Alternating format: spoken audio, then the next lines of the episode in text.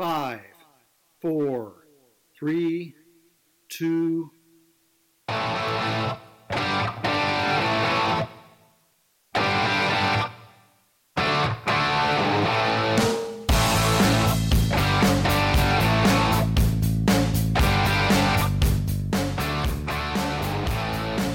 One of the most common questions I get from bystanders when I exit the water after a dive is what did you find down there? My response is always, I found myself. Yeah, it sounds preposterous, it sounds pretentious, and maybe even a little elitist, but it's true. At some point on every single dive, without fail, there is a little bit of me that is revealed to me on every single dive. It doesn't matter if it's a working dive, it's a, if it's a pleasure dive, if I'm out with students, even in tactical dive situations or where I've done evidence recovery, if it's been a dive for a specific mission, every time I dive, I learn a little bit about me. And a lot of this is because for nearly 30 years, I've practiced meditation with every dive. And now maybe I didn't label it like that, but maybe it wasn't always a mind, uh, one of those mindful moments or a moment of mindfulness. But at some point, I learned something new about myself. Hey, this is Rob Anderson. I'm your host of One Dive at a Time, the official podcast of Neptune Warrior. And today we're talking about adding in meditation and mindfulness into your dive. And as a veteran, as I've dealt with anxiety and PTSD and depression, learning more about myself and learning how to refocus, learning how to ground has been incredibly, incredibly useful. Now, I run workshops specifically on how to learn how to become more mindful in your diving. But I'm going to talk about it a little bit today, kind of give away a little bit of really not so much secrets, but the techniques that I use for both myself and for my clients that I'm coaching and give you a little bit of that insight. But I also want to invite you out to one of our weekends or what I've got coming up. Guys, check this out in fall of 2023, we're going to do a retreat that is specifically set around mindfulness. And it's going to be at the beautiful, the absolutely beautiful Trinity Springs in Pine, Idaho. And it's going to be three days of getting away, getting off the grid, not having cell phone, not having TV, and have an opportunity to really expand yourself, understand yourself, and we're using water to do it. Some more coming up on that later on. Hey, since what one of the things I learned early on was that you don't need to be in the ocean or in a lake or in a pond to really experience those moments of mindfulness. And as a matter of fact, when I first began my diving career, I spent well over 100 hours in swimming pools. And I've talked about this time frame of being the my time frame of, when I watch band-aids bounce across the bottom of the pool. And I've told the story before about how really that pool in Fort Dix, New Jersey, really helped me through some really difficult times. And so I've expanded that. And we've had the Breathe program. I now have a new program that I call Aquatic Awakening. And that is really taking the lessons that I've learned out of Breathe, the lessons out of coaching, the lessons out of mindfulness, the lessons out of meditation, uh, neurolinguistics, cognitive behavior, all of that stuff and really helping someone heal through trauma, anxiety, depression, all those things that bury us down. And it's using water and specifically underwater techniques. So, what I'm going to talk about today is something that I use with a lot of my clients, and it's something that I use on my own on a very consistent basis. Even in my small pool in the backyard, that's only about three and a half feet deep and 22 feet long. This is how I recenter myself and how I ground and how I deal with anxiety, especially nights where I've had nightmares or nights that I just can't sleep because I am so freaking worked up. If I've got that insomnia going, the water is my space that I retreat to. And even now that the temperatures have dropped, I still haven't drained the pool because, you know, you know, thank God for, you know, things like dry suits and seven mil suits. And yeah, it takes a little more effort to get into, but it is still an opportunity. So I'm waiting till like the last minute. I think finally this weekend, now the temperatures are dropping below freezing, I'm going to finally drain that pool out. But since you can practice underwater meditation in either indoors or out, outside in nature, the area really doesn't have to be very big. It doesn't have to be very long. Since the goal really is to not reach a specific destination, it's not like you get in the water and you have to move from a point A to a point B. As a matter of fact, one of the most useful underwater crawls that I do takes place in a 4x4 area. And if you look at if you look at like a competitive swimming pool where they've got swim lanes and they've got dive wells set up, you know, in those dive wells they've got 4 by 4 squares made out of tile. And that's a perfect area. Or if you're at a place where it's just swim lanes and you have access to be there with your scuba gear, you've got the, the black tile that's laid uh, laid out for those for those lanes. It's a perfect place because you're not. The goal is to not to go from one end of the pool to the next end of the pool. The goal is to not, if you're in the outdoor environment, to not move from you know one side of the pond to the other side of the pond.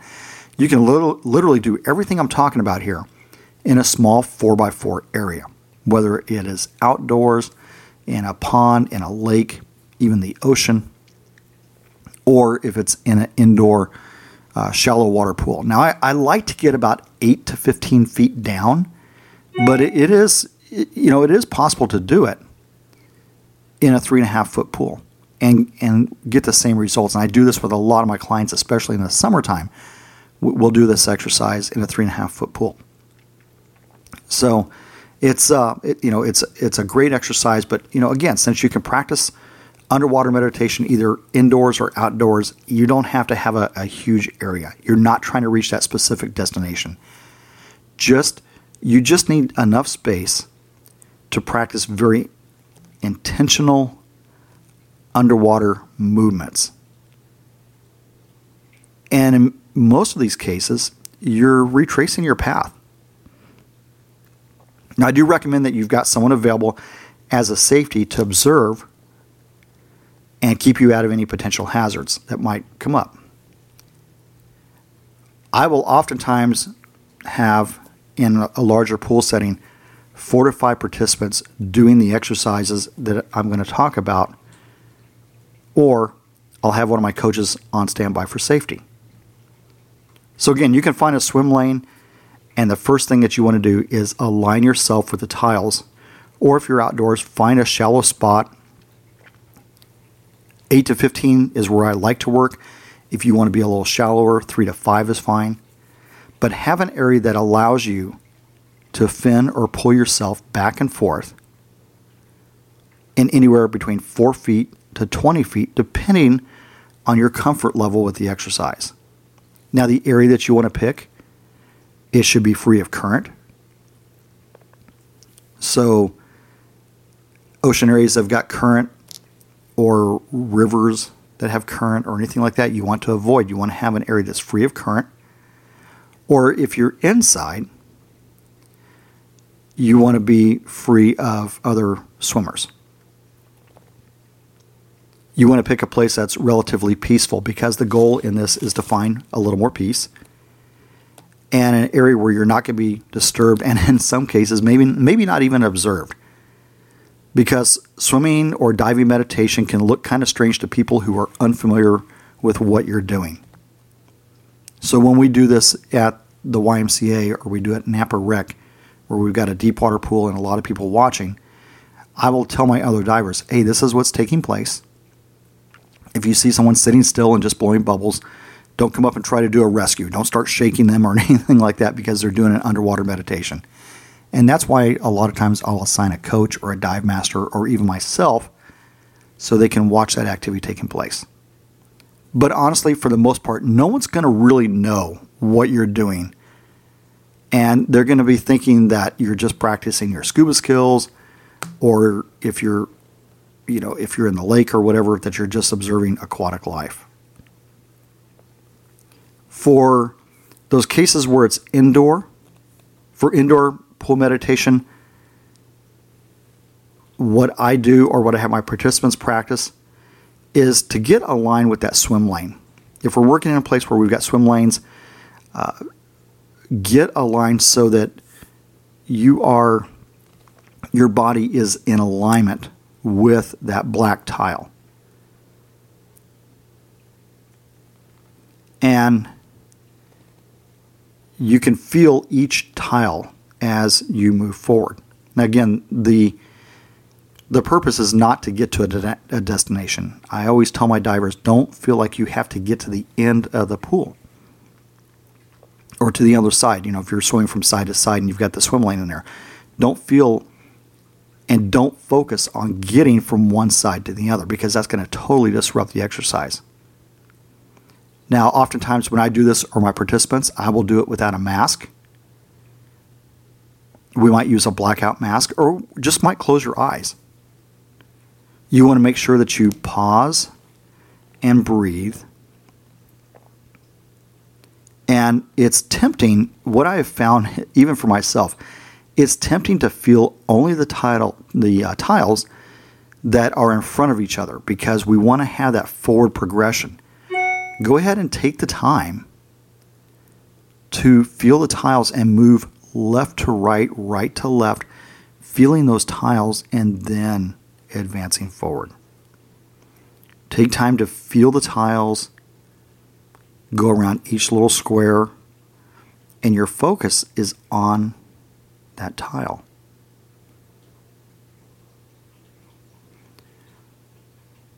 It's easy to think that this exercise is about moving from end to end or from side to side. And it's really more about being in the moment. It's more about not having a destination. It's about being where you are. Again, take time to move left and right, back and forth feeling each tile. You can also do this exercise outdoors, again in a pond, a lake, or an ocean area. What I do is I find a small area that has rocks or debris that I can touch. One of my favorite spots is in an area where there's underwater springs. And what I can do, whether eyes closed or not, I can move along that spring feeling the differences between the hot spots and the cold spots. And I focus on that. I focus on just where the hot spot is, trying to stay a little warmer. It feels really good on my body. Another area is a floating dock where what I do is I move down the chain to the anchor point, feeling each link in the chain, feeling how each link is different, how either rust or aquatic life has bonded to that chain. And as I move down that chain, I take in every single thing that it feels. I really focus on how that chain feels. Then I'll get down to the anchor point, and there happens to be a cable that links to another anchor point and so I'll move along I'll move along that cable to the other anchor point and I'll either return back to the original anchor point or I'll move up the chain to complete the exercise. I also have an area where there is a boat that has been sunk for divers. And oftentimes, what I'll do is I'll go down to that boat and I'll close my eyes and I work my way around that boat. It's only about an 18 foot It's only about an 18 foot boat. And I'll work my way. I'll start at the stern, work my way along the side, all the way up to the bow, feel the point of the bow, and then begin working back towards the stern of the boat. And I'll feel all the different things of along of it, the, the railing, the windshield, the cleats. I'll, I'll just take in all of that. And when my mind starts to drift to something else, I focus back on what I'm feeling. And then when I get back to the end, you know, then I'll open my eyes or put my mask back on or, you know, whatever it is that I'm doing with that exercise. Underwater swimming while doing meditation involves very deliberately thinking about and doing a series of actions that you would normally do automatically. You normally just kick your fins along. You would normally, uh, you know, just swimming, be swimming along. But slowing down really helps you take things in and being in that moment. And breaking the steps down in your mind may feel it's it's going to feel awkward, and it might even feel ridiculous, especially if you think others are watching. It feels it feels kind of weird at first, but you really kind of get into the groove of it. And when you do it, you should try to notice at least two basic components. And those basic components really break down to these it's the feeling of your hand moving across the tactile surface, whether it's a rock, whether it's sand, whether it's tile, whether it's the hot spring, whether it's the side of a boat. Take the moment and let your hand move across that tactile surface. And then just a slight kick of your fins to move you forward or adjust your alignment. When you're ready, you turn around and you move back in the opposite direction to the other end of the lane. When you get there, you pause and you breathe and really be conscious of that breath. A lot of times I'll get, get get asked, well, how fast should you do it? Or I'll watch, I'll watch a participant really, you know, kind of like motor through it. It's like they got to get it done. They got to get it over with. And that is part of why we do this is the opportunity to slow down. When you slow down, you have an opportunity to take in more of what's around you. If you can learn to do this in a pool, or if you can learn to do it in a small area of a pond or a lake, or a small section of, of the ocean, what will happen is you'll begin to slow down and you're going to start seeing more aquatic life on your other dives or even on that dive because you're learning to slow your roll. And when you slow down, you can see more. If you look at mindful based stress reduction from Kabat-Zinn, that's really designed for walking meditation, but it transfers over to what we're talking about here. And when when you're doing walking meditation, each movement is slow and involves taking very small steps. So during this exercise, you want to do deliberate fin kicks. Doing frog kicks or modified frog kicks works really well this exercise. One is if you can slow down and make deliberate frog kick actions, your frog kicks will actually get better.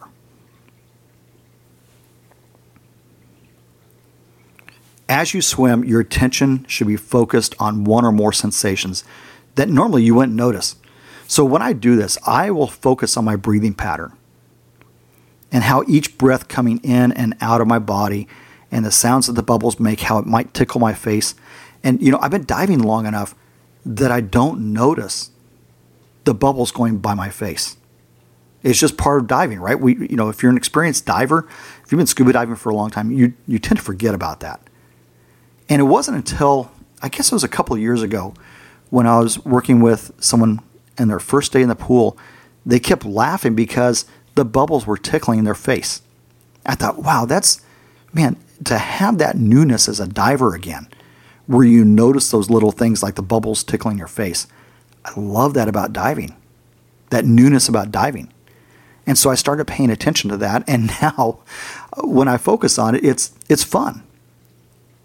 I mean, what other environment can you be in that you have bubbles tickle you in the face? I mean, it's, it's kind of childlike, right? But it's, it's really kind of fun. Focus on the sound that the bubbles make. Notice the movement that your fins, both when you propel and when you're stationary. Do, do they cause your feet to drift upward? Are they heavy? Do they contact the bottom?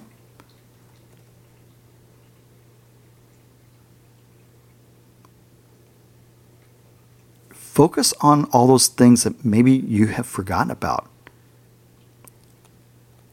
Focus on the feel of each tile. Focus on the feel of the rock that your hands touch. we were up at Trinity Pines this last week and I was doing some breath hold work. What I noticed that there are some rocks that tend to attract algae more than other rocks. And just the, the texture and how it feels. You know, so start noticing little things like that what you're going to find is that your mind is going to want to wander. When it does this, you're going to want to refocus on the tactile surface. You want to, you're going to want to focus on your breath. A lot of times I'll focus on breath. I'll bring myself back into breath, or I'll bring myself back into feeling that tactile sur- uh, surface. And what you're going to find is that with time and discipline, your focus periods are going to get longer and longer your mind's not going to drift off as quickly as what it did before. What's really cool is you can integrate this practice on every single dive that you do. I often add this into my routine when I'm setting up an anchor point for a dive float for a class, or maybe when I'm out setting up an underwater event. So some of our events, I might be placing you know cars out there, right, for our cars dive or you've been mugged. I'll be placing mugs out there. And I can take a moment while I'm doing this because it's frantic, right? I get out to the dive site. I've got just a limited amount of time before divers get out there. So I've got to go set up, you know, little cars or mugs or, you know, whatever it is that I'm setting up out there for our divers to search or I'm setting up exercises for them to do.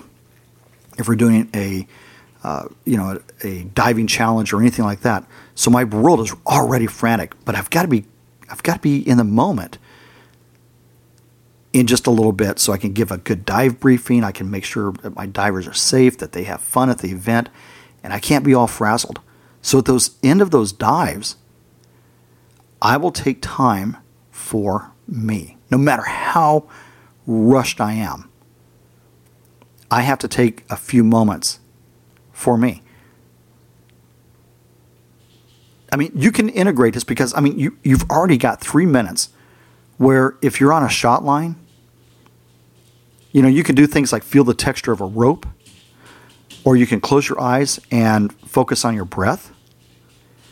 Many times, I, as I'm diving, I'll find an area that, that sits at 15 feet. I'll take my mask off, clip it off to myself, and then just feel the rocks. Because I know I've got to do that safety stop anyway, right? So t- that gives me three minutes built in for meditation and mindfulness. And I can do that on every single dive. This last year down at Roatan when finishing up on what was just an incredible dive. My safety stop allowed me an opportunity to just stop and breathe. So I got my SMB out. It's already tethered off to my finger reel. I float it up. I'm at 15 feet. I float my SMB reel.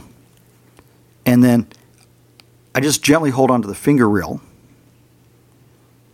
And as the SMB is bobbing, and I'm swaying in the water, I have an opportunity to close my eyes as I'm holding onto the line, and I focus completely on that feeling of swaying in the water. And as a combination of my breath and the surge of the water as it rocked my body, it, it became a totally different experience. anytime my mind would wander, I'd refocus on my breathing. I completed that dive and boarded the boat with only what I could explain as an out of body experience. I was literally watching myself hanging onto my SMB. That was the cherry on an already great piece of cake on a dive.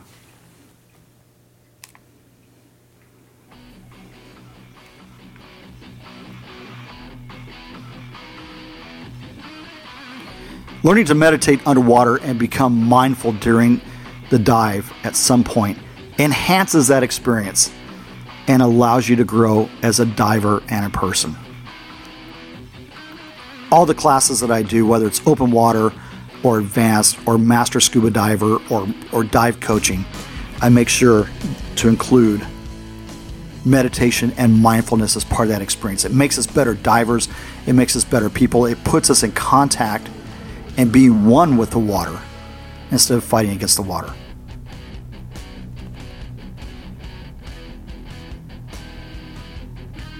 Make sure that you're making space in your dives, whether it's, it's at the beginning of the dive and you're at the surface and you're waiting for your buddy to gear up and get in, or if it's at the very end and you're doing your safety stop. Make sure that you make room to really relax, become mindful and enjoy the lifestyle of being underwater. Remember, as long as you've got air, you are all right.